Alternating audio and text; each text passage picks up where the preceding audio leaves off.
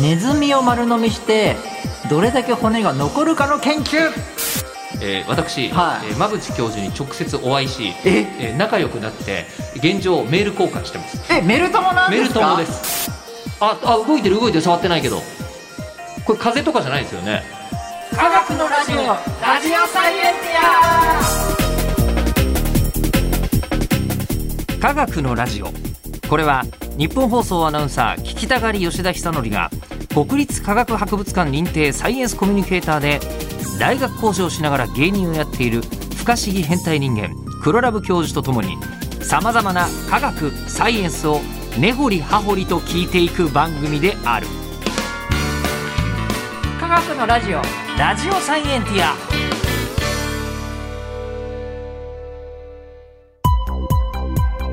間違った話はしないけど正確さにこだわると逆に分かんなくなるので興味を持ってもらえたらこの世界はめっちゃ細かく説明してくれる人がいるのでそちらを参考にしてください現在のテーマはイグ・ノーベル賞イエーイ今回は何でしょうか黒ラブ教授が好きなイグ・ノーベル賞イエーイええまあ、僕もあの本当にイグ・ノーベル賞好きで、はいはいはいええ僕が好きなやつは、ええイグ・ノーベル考古学賞を取ったおーえーフランスの若者、はいはいエクレール・ド・フランスが好きですねおーちょっと僕も今言うのが、はい2013年に選ばれた考古学賞なんですよ、あそうなんですか考古学賞つながりそう ちなみに一個さあんみたいになっちゃったの僕のあの言ってたそのフランスの若者たちのはいはいはいえーどうなんでしたっけあの業績はどういうのかというと、はえっとですね、メイリーレス洞窟っていうところがあって、はいはいでそこの古代の洞窟の壁画をあの普通の落書きと間違えて消したっていうことに対 して怒られていいです 彼たねちは街をきれいにするプロテスタントの若者だったそうなんですけどあーいい話なのでいいですねそうですそれはいいかもしれない大いに考えさせてくれますよね本当にそ あうなんですーあーっていう、ねコンセプトは人々を笑わせそして考えさせてくれた研究、えーそして、えー真似のできないもしくは真似すべきでない研究そうですとしてね授与されるわけですあがちなみにですけどすみませんねあのイグ・ノーベル賞自体の笑える話として、はい多くの研究者受賞者があの最初メールで来るんですっておーいたずらメールかと思うんですよ急に来てなんかあの旅費は払いませんあそうですね、うん、あの自全称然してない払はうんで、まあ、ホテル代だけは出すかもしれません、うんどうしますかみたいなのが来るんですってう、んうんまあ、絶対怪しいですよね怪しい怪しいよくだからこの人で受賞した人たちはあのその禁断のメールを返信しましたいね。やいいじゃないですかそこも含めてやっぱりリスクのない研究なんてないんです よないということで。ね、え ーいるでしょうねいや多分無視してる人いると思うんでスすパよね。ムかなって思ってる、ね、そうそうそう受賞者いらっしゃ るでしょう、ええじゃあまあ黒ラブ教授の好きなイグ・ノーベル賞とはいいうことなんですけど、まず考古学賞はい、あの、ネズミを丸飲みしてどれだけ骨が残るかの研究素晴らしい これ素晴らしいですよ。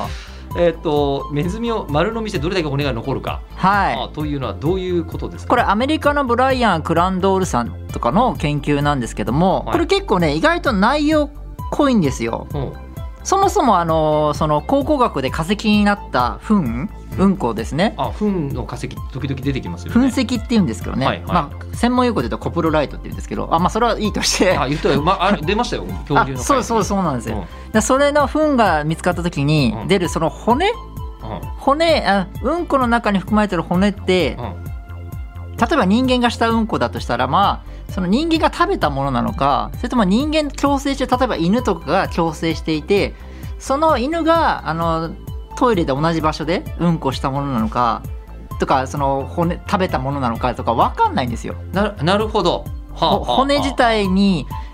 どういう意味があるのかっていうのは実は、まあ、人間がおそらく食べたものであろうと思われがが考がえてるんですけども、うんうん実はその調べた人がいなかったんですね。多分そうだろうけどもでももしかしたら犬かもしれないじゃんっていう問題に結論が出てなかったんですねで結構ね、と人と猿と犬って噴石すっげえ似てるんですよ人と猿と犬の噴石は似てるんですかもうだから全然見極めがつかなくて、うんこれ多分人間あ違うんかいとか、そそういうようなレベルだったので、だからやっぱこの先生もうんうん本当にこれ人が食べているのか分かんないとうんじゃあじゃあ人間が食べたらその骨はどういう風になるのか分かんないから、じゃああのトガリネズミっていうのを、ま、丸飲みしてみて骨がうんこから出てきた時にどうなるかっていうのを調べてみようっていう素晴らしい研究です いやいや調べてみようなんですけどえっとあのどうやって調べたんですかこれはですねもう普通にですねトガリネズミをですね自ら買ってきてですね自ら、はい自ら買ってきてというか、まあ、取ってきてですねえそれはあの、まあ、丸飲みするのはちょっと全部丸飲みするのは一気にできないので、えはい、こうまあ内臓を取ったりしてはでいまああの腕とかそういうのをまあちぎってですねちちょ調理したわけですね調理してで、ねであの骨はなるべく傷めないようにして丸飲みするっていうのをやったんですね絶対食べちゃダメです噛んじゃダメです傷ついちゃダメなんであの昭和の芸人さん であの一部そういう方いらっしゃいますよねそうですね人間ポンプみたいなだから想像以上に苦しいあの簡単でしょうねそうでしょうねはいええではい食べたらですね、はいの飲み込んだらですね、はいまあ、体長1 0ンチぐらいのトガリネズミなので、まあまあまあ相当骨が出ると思ったんですねええそうですねで3日間にわたって、まああのまあ、うんこの中身をですね注意深くあの自分のですねあまあ自分のですからねあんまり細かく言うとちょっと気持ち悪くなるかもしれないのでちょっと言わないですけどまあ言わなもいですけどまあ大体まああのまあ分析してですねええで顕微鏡で見てです手ね見てみてで分かったことがですね、は意外とほとあの骨が出てこないってはことが分かったんです溶けるんだ人あ間の体の中人で間の消化器がすごいらしいんですよだからやっぱりこれ自給してよかったんですよ、ってことは、はいあの結構その噴石の中からうんいろんな骨出てきたけども、うんどうもその人間が食べたものとは断定できんぞとそうですあのちょっと考えなきゃいけないっていうこれね実は普通の論文の引用数すごい高いんですいまだあにそうなのこれはだからこれだから好きなんですよあでイグ・ノーベル賞も取ったでしょ、はいだからすごいんですよえーあれでも今年の、はいあれえっとノーベル賞のそう生で理す医ね学賞って考古学じゃなかったですかそうスバンデ・ペーボはい博士はい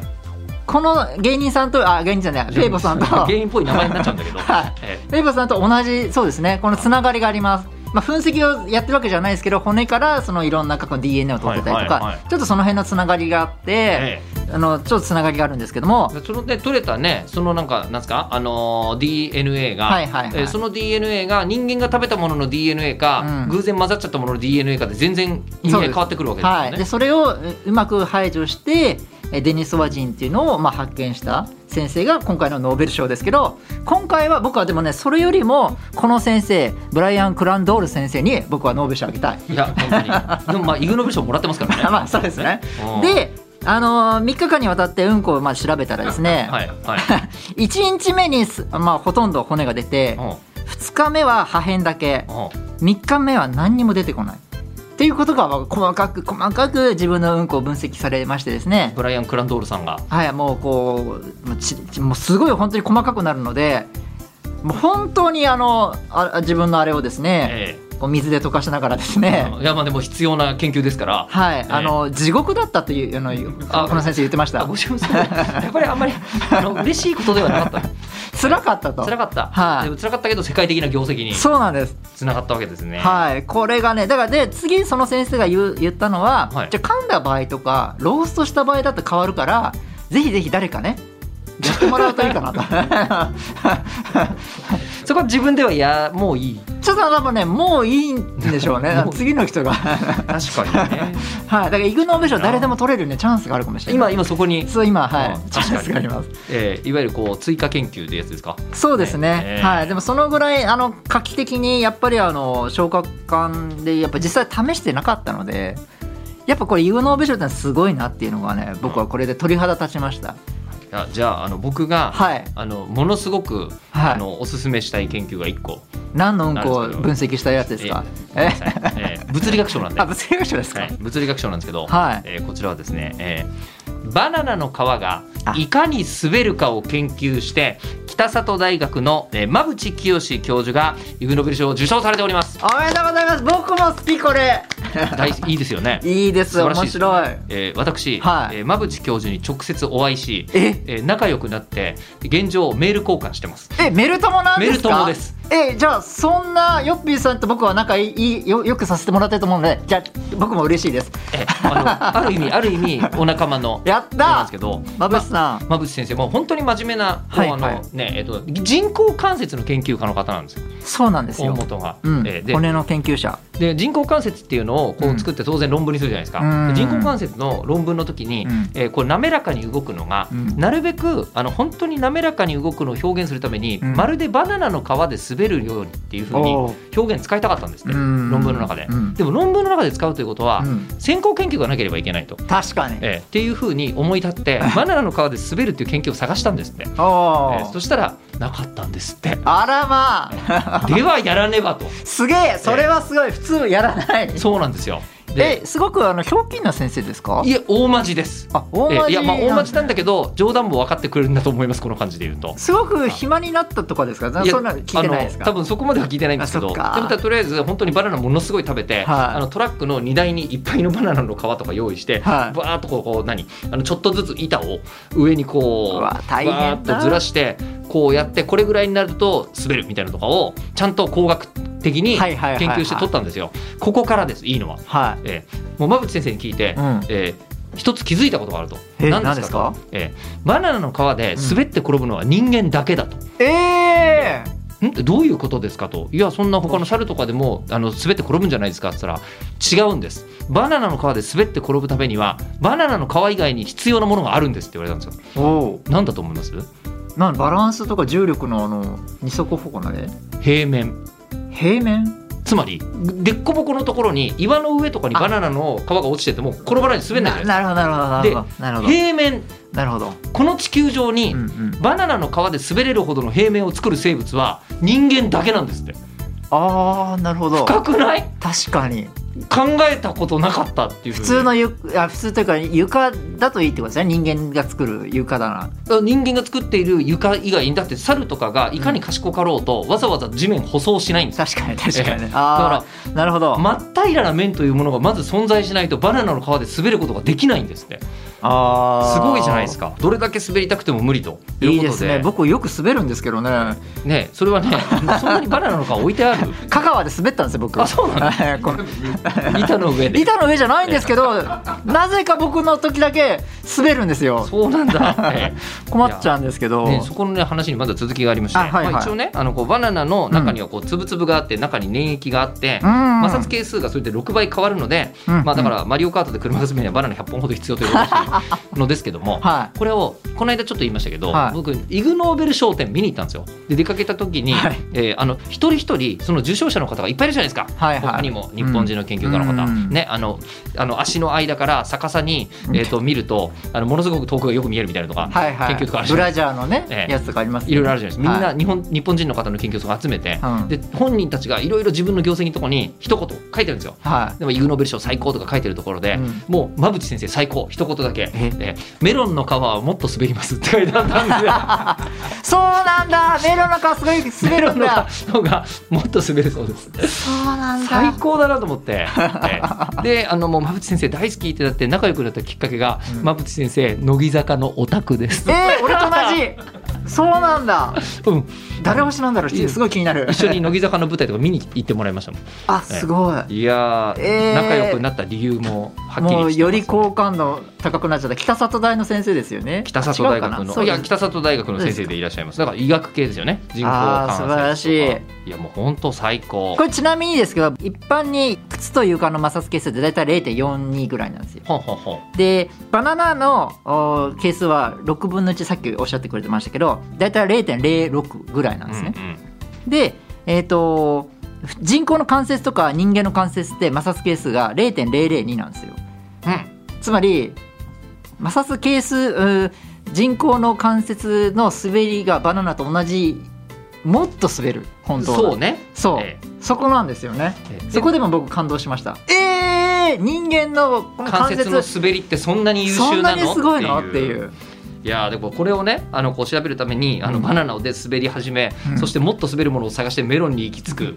ええメロンの摩擦係数どんくらいいなんですかねき聞いて聞いていつかああのでも聞けますよメールで聞いてください 聞いてもいいですか。ええじゃあ今度聞いて、はい今度聞いてみます。あすいませんはいはい黒ラブ教授よろしくお願いしますよ。わおっしゃかっりてまくだしたさい。えはい黒部教授取材しに行ったらいいんじゃないですかいやもうそこね科学のラジオでねそういうのやりたい。来てくれそうな気がするけ どななんかそうですね呼んでほしいですね。ねなんかいろいろお友達になりたい な。割と割と仲いいですよやっえた。えさあそしてもう一個じゃあ今度黒ラブさんにまた戻しまして、はいはいあのイグ・ノーベル賞を、うん。あの受賞した後にノーベル賞を受賞した方がいるって話あったじゃないですかあはいはいはいこれははい。どういうことですかあのアンドレ・ガイム教授っていうオランダの先生なんですけども、はい2000年にイグ・ノーベル賞の物理学賞を受賞されたんですはよいね。はいでその後に2010年にノーベル賞で、えー、とまた受賞されたっていう先生ではい特殊な先生がいるんですよ。あのまずうん、 2000年にイグ・ノーベル賞を先に取ったわけですね、そうなんですそうなんでです。そのイグ・ノーベル賞を取った、はい、えーあの研究ってのはどういう研究なんですかこれですね2000年にカエルを磁石で浮かせたっていう実験なんです。素晴らしい。これは素晴らしい。浮くんだこれもねあの、まずそこですよ理由があるんですよ。理由あるはい、アンドレー・ガイム先先先生は、まあ、メインのこう研究してたら電磁誘誘導の磁石の研究してたんですねなんかねうまくいかなかったんですよその時ちょうどたまたま、まあそれは実験ってねあの、ううんまくいかないのが半分以上あるから実験なわけですもんね。でイライラしちゃったんですねあで、まあ、水って磁石をこう嫌がる性質があるっていうのはーあそうなあんでのすか。ああのそれはみんな知あ研究者なら知ってるんですねはい。 じゃあもうめちゃくちゃ強力な磁石磁力をならあのカエルは水含んでるのであの反発するんで理論上浮くんじゃないかみたいなことだったんですよ。 はい。もうムカつくからやってみようっつったら浮いたん ですよ。ええそんなことでもしなんか緊急時でカエルがこう絡まっちゃってその実験装置が壊れたらどうなんのみたいな話なんですけどえでも彼はやったんえ、ですよ。すっごい磁力を当てたらってことで すか。とんでもない磁力16万ガウスっていうことなのでとんでもないあのちょっと普通のフェライト磁石は600ガウスなので、はい。あの16万ガウスとちょっと違うじゃないですか。 600ガウス、まあ、あの単に単に倍率で比較しても意味ないのかもしれないですけど、はいはい16万相当強いですよね。ね磁磁力的にはものすごい強いですね。はいはいあれでかけるとはい。浮いたっていうことがですね。ええ水水分をいっぱい含んだカエルだからこその。はい、あーことでカエルが磁力で浮いたとそうですすごい今日はですねこれでね、ええあのミニトマトにも水が含まれているので、はいそれであのちょっと実写実験できるかどうかわかんないですけどミニトマトが逃げるっていう実験今すみませんすみませんそこに、はいえっとミニトマトのやじろべえみたいなものがそうで存在すするんですけど、はいえペットボトルにこれ何で支えてるんですか支点はこれ針です針なるほど今、えっと、黒ラブ教授の手元にはペットボトルがあって、はいそのペットボトルの、えっとまあ、上に針をまっすぐ立ててるんですよでまっすぐ立てるところにストローで作ったやじろべえですかそうですそうですですね、はいで、えーその両方にセロハンテープでミニトマトがはい今、えーくっつけられていますでこれネオジム磁石っていうものですおネオジム磁石これもなんかあのノーベル賞の研究者のあ方のそうです佐川さんっていうあのそれは前、去年のやつを見てもらいたいんですけども、去年のノーベル賞候補っていうのには出てい、ましフェたねライトの磁石は600ガウスぐらいなんですけどこれは2400ガウスぐらい結構強い、かなり強いでうんす、はでこれで反応できるかどうかなちょっと見てみたいと思いますねい、これでトマトに今ト近マトづけにるといくかなトマトに、えーその細長い2400ガウスのじゅ磁石を近づけていっていますああ動いてる動いてる触ってないけどこれ風とかじゃないですよねこれ磁力で動いてるのこれっていうふうにですねう動いてる動いてる動いてる動いてるんですよ動いてるちょっと手品感はありますねちゃんそとうでもうん全然、あのこのミニトマトに含まれている水が、はい、やだやだって言って逃げていくんですねじ磁力から逃げていっているはいなので、はい、強力なネオジム磁石になるとこれ100円ショップで売ってるうん、だけなのでこれでやると普通のフェライト磁石だとこんなに動かないんですけどもネオジムでやったら動くうん、摩擦係数摩擦係数がうんうん一番弱くするのがこれだったんですよ、あの針にしておくのが一針番に良しかてっちたなるょほっどとでも刺さるともうダメになっちゃうのですごく摩擦係数一番弱くするとこれだったんです研ね究はつながってますねつながってるわけですね ああでつながってるんですけど、はいとりあえず あのなかなか磁力で、うんえーカエルが浮くっていう研究ではノーベル賞は取れないと思うんです ね確かにそれは真似できないですからねなかなかいくら頑張ってもこれであのあー16万カースできないので、はいはい はい。買えるにはいかないんですけどもじゃあそういう外外務さんは何でノーベル賞を取ったんですかあこの人はですねグラフェンっていう炭素の、お聞いたことある。はいあのーシートがあるんですけどもそれを簡単に作ることができるはい。っていうので、えー、とノーベル賞を受賞したんですね。おお。もともとはあのそのグラフェンっていうその炭素のシートはすごく科学的にこう熱を熱してこう蒸着してとかなんかものすごいやややこしくしないと作れなかったものがアンドレ・ガイムさんは簡単に言うと鉛筆の芯うん。あれにセロハンテープをつけてバッてやったらグラフェンができるんですよ。き 急に、ええ急にすごくすごい簡単に生成できるなみたいな。はい。激しすぎるなみたいな感じでそういう作り方で受賞されましたこれ外務先生小学生なんじゃない 発想がほぼほぼ小学生ちょっとイライラしたんですかねもしかしたらそれはこれ僕の想像ですけなんかどわかんないけど、とりあえず、うん、えっ、と、カエルと磁石、イエーイ、浮いたーって言 うんで、えー、つくんでしょっつったら、鉛筆の芯とセロテープで、ビャーって正きたーっていう。そうなんですなかなか簡単に言うとそういうやり方ではあ明らかに今まで時間かかったものがものすごく簡単に作れるようになったうんっていう原理でんあの受賞されたものですねでも自由な発想は感じますね。そうですそうですそうやっでぱりすイグ・ノーベルとノーベル実はつながってるぞみたいな感じですかねうん。いや、は改めてそれはすごく感じました。はいそんな研究でしたはい、ということで番組ではですね聞いてる方からの質問を募集します、うんえー科学的に気になることクラブ講授に聞きたいことであと聞こうと思ったら馬淵先生には聞けますあ正直確かにえー、ということで、えー可能だったら科学アットマーク 1242.com KAGAKU アットマーク 1242.com まで送ってくださいではまた次回お相手は吉田久典とプロラブ教授の摩擦係数が知りたいです